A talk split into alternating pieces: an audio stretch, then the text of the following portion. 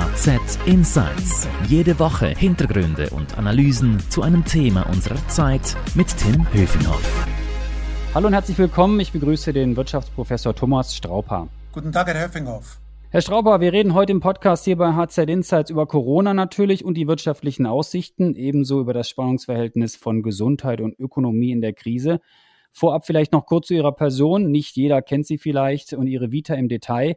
Sie sind Schweizer Ökonom, leben aber schon lange in Deutschland und äh, sind Migrationsforscher und arbeiten als Professor für internationale Wirtschaftsbeziehungen an der Universität Hamburg. Herr Strauper, äh, wie arbeiten, leben Sie denn in diesen ungewöhnlichen Zeiten? Homeoffice seit Wochen oder sind Sie ständig an der Uni präsent?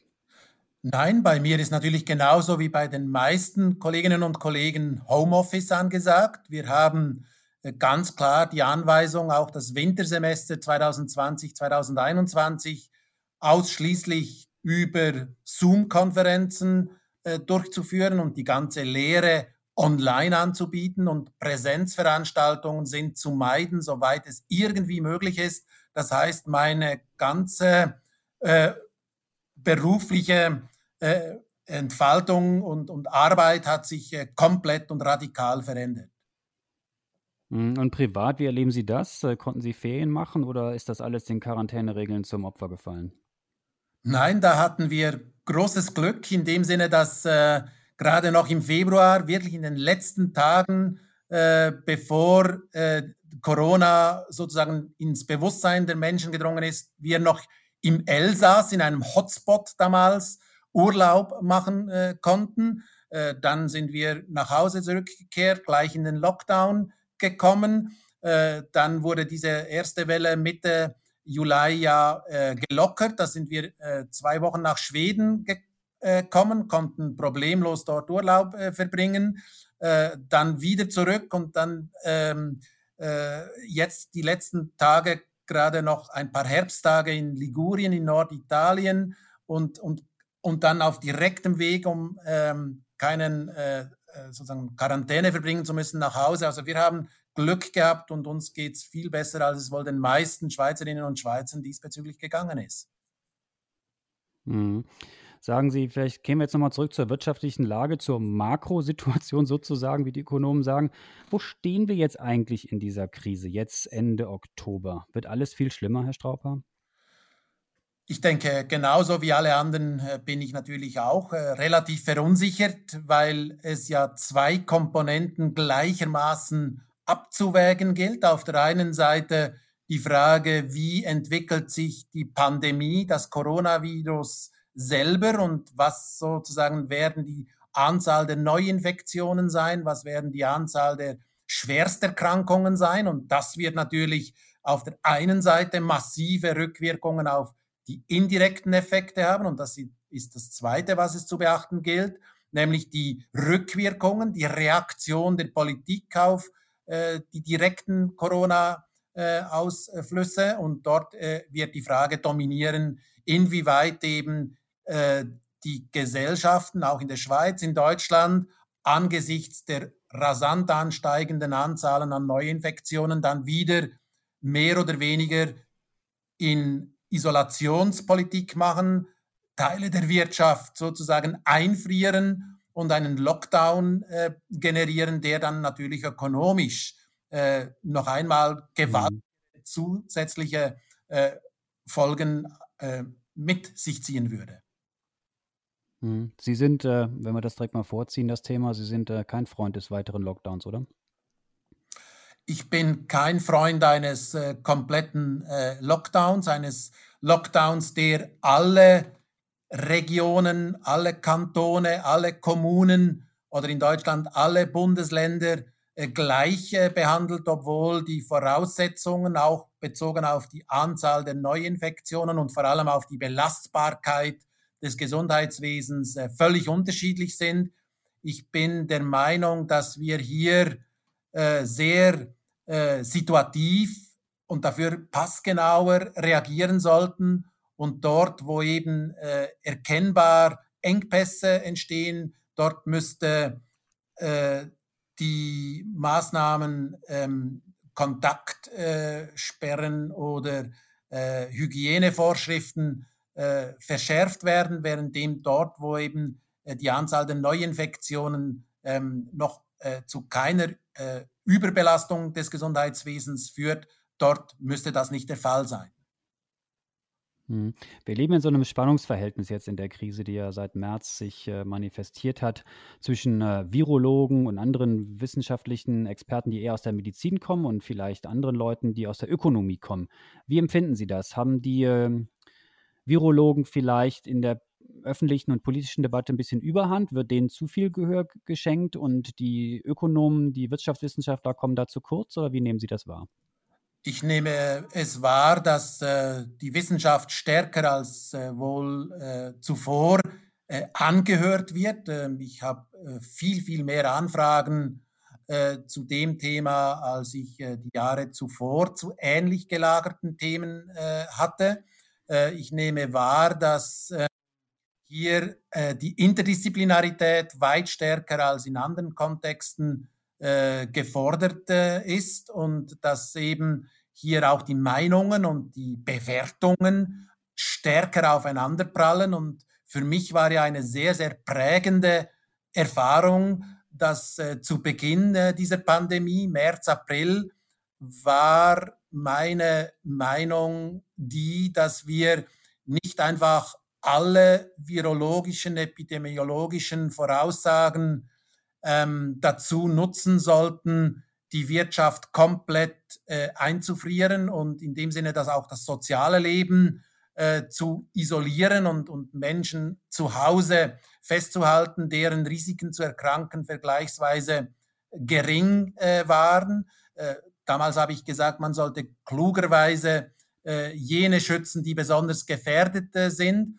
Und ich habe einen Shitstorm, einen einen, einen Massenprotest auf mich gezogen, wie ich das in meinem ganzen Berufsleben selten zuvor so mit massiven äh, direkten Anschuldigungen ähm, erfahren musste. Und das hat dann irgendwo so gegen den Sommer hin komplett geändert, indem dann plötzlich ich sehr viel Zustimmung für diese Meinung erhielt und, und, und äh, sehr viel Zustimmung auch von Seiten, von denen ich es eigentlich gar nicht wollte, die äh, dann weit hinausschossen. Von wem? Von wem mal? Äh, weil natürlich. Von wem wollten Sie gar nicht haben? Nein, ich, ich, ich bin nicht jemand, der äh, Corona kleinredet. Ich bin nicht jemand, der äh, abstreitet, dass es Corona gibt und dass Corona sehr schwerwiegende, auch gesundheitliche Folgen ähm, verursachen kann. Ich bin nicht jemand, der in Verschwörungstheorien macht. Ähm, ich bin nicht jemand, der sagt, dass es nur eine einzige richtige Lösung gibt. Was ich sage, ist, dass man abwägen muss zwischen verschiedenen Risiken und dass das größte Risiko, das wir eingehen können, äh, darin besteht, dass wir als Gesellschaft nicht mehr bereit sind, überhaupt Risiken einzugehen. Mhm, mh. Wir leben ja jetzt in einer sehr äh, volatilen und unsicheren Zeit schon seit einiger Zeit und jetzt äh, Ende Oktober stehen wir wieder vor einer neuen Situation, kommt abermals ein Lockdown. Das heißt, wir haben so verschiedene Zyklen, also Lockdown, dann Öffnung, dann wieder Mini-Lockdown, dann wieder Öffnung etc. Können wir uns das überhaupt leisten, dieses Hin und Her? Ich bin Ihnen für diese Frage, Herr Höfinghoff, äh, außerordentlich dankbar, weil das ist ja das, was mich als als Wissenschaftler vom ersten Moment an irritierte an der gesamten Diskussion, weil ich nämlich unverändert behaupte, dass sich viele Regierungen in dieser Welt und in Europa und in Deutschland äh, ganz besonders ähm, sich auf einen strategischen Kurs begeben haben, ohne einen Ausgang aus dieser Strategie zu nennen. Nämlich in dem Moment, wie sie sich in diese Unterdrückungsstrategie ähm, begeben, ist es doch zwangsläufig logisch so, dass sie immer wieder zwischen aufschäumender Welle, dann geht es in den Lockdown, dann lockern sie den mhm. Lockdown mhm. und dann kommt die nächste Welle hinbegeben. Und mein mhm. Problem, was ich unverändert bis jetzt im November 2020 als ungelöst sehe, ist, das wird uns noch so lange weiter als Strategie verfolgen, bis wir eben eine Herdenimmunität erreicht haben. Und eine Herdenimmunität können Sie auf zwei Weisen erreichen. Entweder durch eine akzeptierte Infektion gewisser Bevölkerungskreise, die vergleichsweise geringe Risiken haben daran, schwer zu erkranken. Oder, was wir alle uns erhoffen und alle uns erwünschen, durch einen Impfstoff. Aber dieser Impfstoff ist nach allem, was wir heute wissen, noch vergleichsweise in weiter Ferne, sodass ich denke, wir müssen damit leben lernen, dass wir ständig wieder hin und her pendeln zwischen Lockdown und Lockerung, Lockdown und Lockout, Lockdown und Lockerung. Und wie geht die Wirtschaft damit um? Also wir haben ja sehr verschiedene äh, Verläufe prognostiziert. Äh, V-Verlauf der Konjunktur, ein L-Verlauf, dann gab es den W-Verlauf. Mit welchen Buchstaben können Sie sich denn am besten anfreunden? Sehr schwer zu sagen. Ähm, was ich denke, ist, dass äh, uns diese Krise ökonomisch noch für viel längere Zeit äh, sozusagen ähm, ökonomische Entwicklung kosten wird, dass wir noch sehr lange Zeit ähm, auch auf dem Arbeitsmarkt darunter zu leiden haben werden, dass die nächsten Jahre ökonomisch vergleichsweise schwierige Jahre werden mit viel Unsicherheit, weil dieses Hü und Hot, dieses Lockdown- und Lockerungsparadigma, auf das wir uns jetzt eingelassen haben, natürlich für Unternehmerinnen und Unternehmer vergleichsweise schwer kalkulierbare Folgeeffekte ähm, äh, zu, äh, auslöst. Und von daher gesehen, ähm, wenn Sie mich jetzt nach einem Buchstaben fragen, würde ich sagen, äh, das wird so etwas wie ein langgezogenes U werden, ähm, dass wir äh, über, über doch längere Zeit ähm, unterhalb des Vor-Corona-Niveaus verharren werden. Okay. Und warum liegen so viele Wirtschaftswissenschaftler in dieser Corona-Zeit so oft falsch oder schief mit ihren Konjunkturprognosen? Das würde ich sagen, äh, ist auch Folge einer veralteten Art und Weise, wie wir ganz grundsätzlich und losgelöst von Corona das Bruttoinlandprodukt, das ja die Grundlage von Konjunkturprognosen bildet, messen. Im Prinzip messen wir das Bruttoinlandprodukt immer noch mit Methoden des Industriezeitalters, obschon wir lange schon im Daten- und Digitalisierungszeitalter angekommen sind. Und das sieht man eben jetzt bei Corona noch akuter, indem eigentlich durch Corona ja sehr, sehr viele ökonomische Aktivitäten aus dem klassischen Markt der Sichtbarkeit losgelöst wurden. Wir machen jetzt Homeoffice, wir machen Homeschooling, wir machen Online-Einkäufe in Masse was dazu führt, dass eben die klassischen Methoden der Erfassung des Bruttoinlandproduktes diesen Veränderungen nicht mehr Genüge tun und entsprechend eben wir schon lange vor Corona mit unseren Konjunkturprognosen eigentlich relativ im Nebel getapst sind und äh, ohnehin eine Neuvermessung ökonomischer Aktivitäten vonnöten ist. Mhm. Lassen Sie vielleicht auf einige Länder schauen. Also, äh, Sie sind ja Schweizer oder mittlerweile äh, Doppelbürger und leben seit äh, vielen, vielen Jahren, glaube ich, 30 Jahre jetzt schon auch in Deutschland. Sie haben einen guten Blick auch auf die Schweiz von außen. Was würden Sie sagen? Wie hat die Schweiz äh, sich bisher geschlagen in dieser Corona-Krise? Was lief gut? Was lief weniger gut?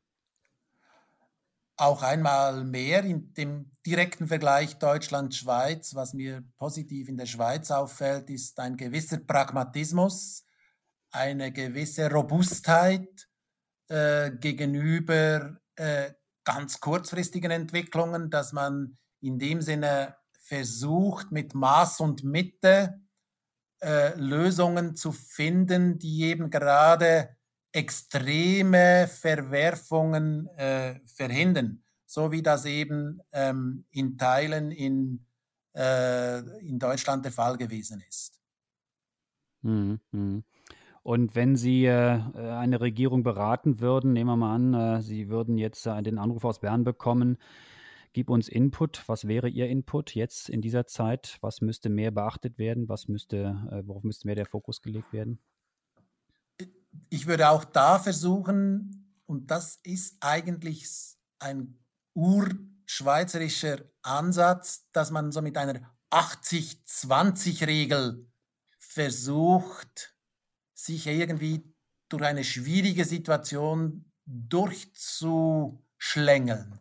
80-20 heißt, dass man mit vergleichsweise kleinem Aufwand eine vergleichsweise große Wirkung erzielen kann. Darunter würde ich alles zählen, was im weitesten Sinne mit diesen Aha-Maßnahmen verstanden wird, also Abstand halten, Hygiene, Vorschriften, Hände waschen, beachten, ja. Hände waschen, Atemschutzmasken tragen, vielleicht jetzt im Winter lüften. Das sind vergleichsweise bescheidene Maßnahmen, die die Grundrechte der einzelnen Menschen wenig bis kaum stark beeinflussen, aber eine vergleichsweise große, eben eine 80-prozentige Wirkung wobei das natürlich holzschnittartig ganz, ganz grobe Metapherwerte sein sollen, erzielen, indem man da schon sehr viel der gröbsten ähm, Gefahren und Risiken äh, mindern kann. Und das andererseits, äh, um jetzt die letzten 20 Prozent an Sicherheit zu erhalten, wir unglaublich viel Aufwand betreiben müssten, so dass eben der Aufwand, ähm, die Menschen vor Corona zu schützen, komplett schützen zu wollen, so gigantisch groß wäre, dass eben dadurch die Kosten und äh, die Folgeeffekte sozialer Art, gesellschaftlicher Art, ähm, ökonomischer Art äh, bis hin zu politischer Art so gigantisch wäre, dass das niemals sinnvoll sein kann. Mhm. Sagen Sie, es gab ja viele und gibt viele Rezepte und Hilfsmaßnahmen gegen die Krise. Welche gefallen Ihnen denn und welche gefallen Ihnen nicht? Also die Schweiz, die ist ja sehr schnell ähm, vorgegangen, hat sehr viel Geld gesprochen, Kredite gesprochen für KMU etwa oder hat auch sehr schnell klargemacht, dass sie äh, die Swiss beispielsweise nicht fallen lassen möchte und hat da Unterstützung geleistet. Andere Länder äh, wie in den USA, Herr Trump verschickt äh, Checks von 1200 Dollar an, an seine Bürgerinnen und Bürger. Sie als Ökonom, was, was gefällt Ihnen an solchen Rezepten und was gefällt Ihnen nicht? Mir gefällt es dann, wenn es vergleichsweise die kleinen Betriebe, die mittelständischen Betriebe, den Mittelstand insgesamt schützt vor unverschuldeter Not. Das heißt ganz konkret, dort würde ich sehr großzügig, auch in Form von Geschenken, die nicht zurückbezahlt werden müssten, Überbrückungshilfen staatlicherseits leisten, weil dort eben ähm, in der Grundsubstanz sozusagen die Solvenz dieser Betriebe gesichert ist, aber die Liquidität, die Zahlungsfähigkeit dieser Betriebe sehr schnell gefährdet sein kann. Und das würde ich versuchen zu korrigieren. Mir gefällt sehr gut ein typisch schweizerisches Instrument, wenn man betrieblich versucht, die Beschäftigten zu halten und alle Formen von Kurzarbeitsregelungen nutzt. Mir gefällt, gefällt überhaupt nicht, ähm, und das finde ich schon fast eine Tragödie, wie wir eigentlich das mit Abstand wirkungsvollste Instrument nicht nutzen, nämlich äh, eine Corona-Digital-App, die uns im Prinzip hilft oder helfen würde, nachzuverfolgen, wo genau Infektionsherde vorkommen und wie Übertragungswege. Die funktioniert einfach nicht gut. Ja, die, die genau, das, das, ist ja die Tragödie, dass die nicht gut funktioniert, weil da datenrechtliche Hemmnisse verhindern, dass wir eben diese moderne Technologie nutzen und dass uns nichts Klügeres einfällt, wie wir auf der einen Seite Datensicherheit zwar respektieren und sichern können, aber auf der anderen Seite eben diese unfassbare Kraft digitaler Technologien auch nutzen könnten im, dass wir schneller als das Virus werden könnten, dass wir schneller erkennen, wie und wo es zu Infektionen kommt. Da glaube ich, müssen wir nacharbeiten. Hm, und sie technisch auch äh, große Schwierigkeiten hat, dass Leute erst sehr spät eine Warnung bekommen, wenn sie denn überhaupt in der Lage absolut. sind. Absolut. Das, ist, äh, äh, äh, das, das, das funktioniert melden. einfach nicht. Punkt. Hm, hm. Sagen Sie, äh, schauen wir auf andere Regionen in, in, der, in, in Europa oder der Welt. Wirkt sich da die Krise eigentlich überall gleich aus, nur mit Verzögerung oder sehen Sie auch äh, Regionen, die es deutlich besser machen als wir hierzulande, vielleicht in der Schweiz oder in, in Kontinentaleuropa? Nein, da würde ich eben einmal mehr sagen, dass wir in Europa alles in allem sehr, sehr äh, gut unterwegs sind, wenn man in diesem Kontext von gut sprechen kann, dass wir viele Dinge vergleichsweise angemessen machen und umsetzen, was nicht zuletzt eben einmal mehr auch ähm, äh, sozusagen zeigt, dass eben gerade in föderativen äh, Strukturen äh, dann auch ein, ein, ein, ein, Vergleich möglich wird und dass man sieht, in einzelnen Regionen äh, hat sich das bewährt, in anderen jenes und dass man im Sinne von Best Practice auch gegenseitig versucht zu lernen. Das äh, hatte das zum Beispiel bei der Maskenpflicht, dass man jetzt mittlerweile erkennt, dass das eine große Wirkung hat. Und das ist sozusagen in einzelnen Regionen, auch in Europa, ja erst anders gesehen worden. Also ich glaube, Europa macht da vieles äh, sehr, sehr äh, richtig. Und ich denke, dass auch einmal mehr sich eine alte ökonomische Weisheit bestätigen wird, dass ausgerechnet die Länder, denen es äh, vergleichsweise schlechter geht, auch schlechter auf diese äh, Pandemie reagieren, dass es vergleichsweise eben die Ärmsten der Armen sind, die überdurchschnittlich stark getroffen werden, weil sie sehr schlecht ausweichen können, auch sehr schlecht das Gesundheitswesen äh, schlecht, äh, eine vergleichsweise schlechte Qualität hat. Ich äh, hatte ja das Glück, auch sehr viel in Lateinamerika unterwegs zu sein. Und wenn ich mir da Peru angucke, das ich einigermaßen kenne, ähm, dann ist natürlich äh, für, eine, für eine Volkswirtschaft, in der sehr viele Dinge in diesem informellen Sektor, in Nachbarschaftshilfe äh, sich äh, abspielen, ist es ist so ein Lockdown, so ein Ausgehverbot, eine Kontaktsperre im wahren Sinne des Wortes. Und ich glaube, das Wort trifft hier wirklich äh, zu tödlich, weil einfach diese Menschen keine Alternative zu den Kontakten haben, um überhaupt äh, Geld zu verdienen und das äh, äh, Überleben, ähm, sozusagen materielle Überleben sicherzustellen. Und von daher gesehen, denke ich, bei aller Kritik, die wir, glaube ich, üben sollen, äh, sind wir in Europa vergleichsweise halt doch noch ähm, äh, besser äh, oder, oder, oder, weniger stark geschädigt ähm, worden als äh, in anderen Weltregionen. Mhm. Und trotzdem hängen wir in Europa und der Rest der Welt äh, letztlich auch ein wenig an der größten Ökonomie der Welt, nämlich den USA. Die scheinen ja äh, ein bisschen anders mit der Krise umzugehen. Ähm, woran liegt das? Äh, warum kommen die so schwer aus dieser Krise raus? Es gibt gerade eine spannende äh, wissenschaftliche Analyse meiner äh, Kollegen aus Kiel vom Institut für Weltwirtschaft und die zeigen, dass eben Länder mit autokratischen Regierungen, wobei das für Amerika vielleicht ein etwas starkes Wort ist, aber mit einem, ich sag mal, mit einem autokratischen Verhalten gewisser äh, Regierungsangehörigen, dass die vergleichsweise schlechter durch die Pandemie äh, kommen als ähm, äh, Regionen der Welt, in denen ähm, sozusagen eine starke Gesellschaft, auch eine starke Selbstverantwortung für die Gesellschaft selber sieht und versucht als Gesellschaft und eben nicht als sozusagen starke Regierung oder starke Präsidentschaft ähm, die Probleme angehen zu wollen, weil einfach, das habe ich ja versucht auch schon mit dem Bild des Föderalismus anzusprechen, gerade in dieser Krise ist natürlich sehr viel ein Try and Error, ein Versuch und Irrtum, ein Herantasten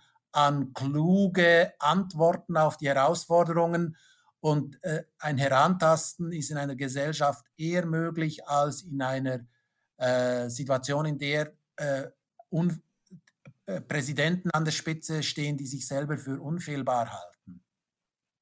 Hm, viele sehen ja äh, Trump äh, als Autokrat oder autokratische Züge. Wer gewinnt die Wahl im November?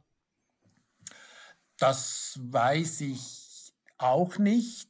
Ich denke nur, was wir in der Schweiz nicht tun sollten, ist zu glauben, dass ein Wechsel im Präsidentenamt in den USA auch zu einem Wechsel der Politik führt. Ein, ein Change in äh, Power ist noch nicht ein Change in Politics. Und dass vieles, was ein neuer Präsident oder sei es auch der alte anpacken muss, zunächst einmal die Hausaufgaben innerhalb Amerikas betreffen wird und dass natürlich gegenüber Europa und der Weltwirtschaft diese sich abzeichnende Abschottung oder Isolation oder Rückzug als Garant für westliche Werte der USA auch unter einem Joe Biden genauso wie einem, unter einem Donald Trump fortgesetzt werden würde. Mhm. Der größte äh, Konkurrent der Amerikaner sozusagen, wenn man das so plakativ sagen kann, ist sicherlich China. Äh, ist das Land, was Corona angeht, aus dem Gröbsten raus und werden die ihre Vormachtstellung auch was Freihandel und ähm, äh, wirtschaftliche Dominanz angeht, ausbauen können? Ich denke erstens, äh, dass wir in China sehen, dass mit digitalen Technologien in der Tat man das äh, Coronavirus äh, sehr effektiv äh, bekämpfen kann. Dass wir aber auch sehen, dass das in Europa niemand so handhaben möchte, auch nicht im Ansatz, wie das in China äh, der Fall ist, dieser totale Überwachungsstaat. Äh, das ist dann sozusagen auf der einen Seite der Preis der Technologie, den wir in einer Demokratie nicht bezahlen sollten und auch nicht bezahlen wollen. Und äh, deshalb muss man etwas abwägen. Der Preis, den China für die Überwindung der Krise, wenn es die Daten dann stimmen, was nach gewissen Plausibilitätsüberlegungen durchaus der Fall sein kann, zu bezahlen hat, der ist sehr, sehr hoch im Sinne von Einschränkung von Privatheit und, und, und Datenschutz. Ich denke, dass China, und das ist eines der Verdienste von Donald Trump. Ich weiß, dass man das in der Schweiz nicht so offen aussprechen kann manchmal, weil äh, äh, die öffentliche Meinung natürlich eine. Machen Sie es trotzdem. Bitte? Sagen Sie es trotzdem laut. Ja, es ist eine, äh, die öffentliche Meinung in, in, Europa, in Deutschland, in der Schweiz ist eine Anti-Trump-Meinung, ein, ein Trump-Bashing, äh, dass man glaubt, der hat alles äh, schief und falsch und schlecht gemacht.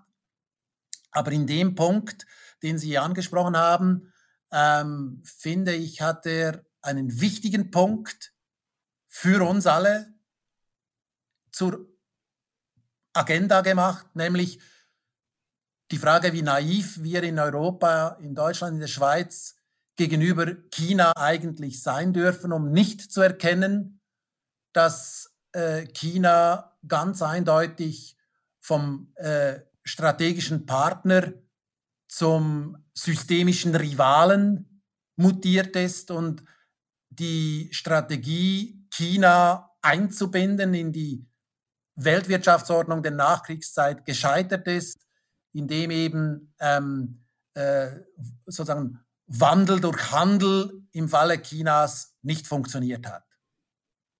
Hm, hm.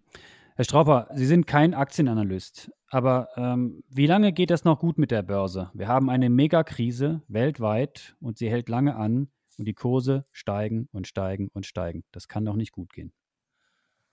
Äh, zu den Kursen haben Sie völlig recht, kann ich natürlich nicht sehr viel sagen. Als Makroökonom ähm, würde ich da nur mich blamieren können.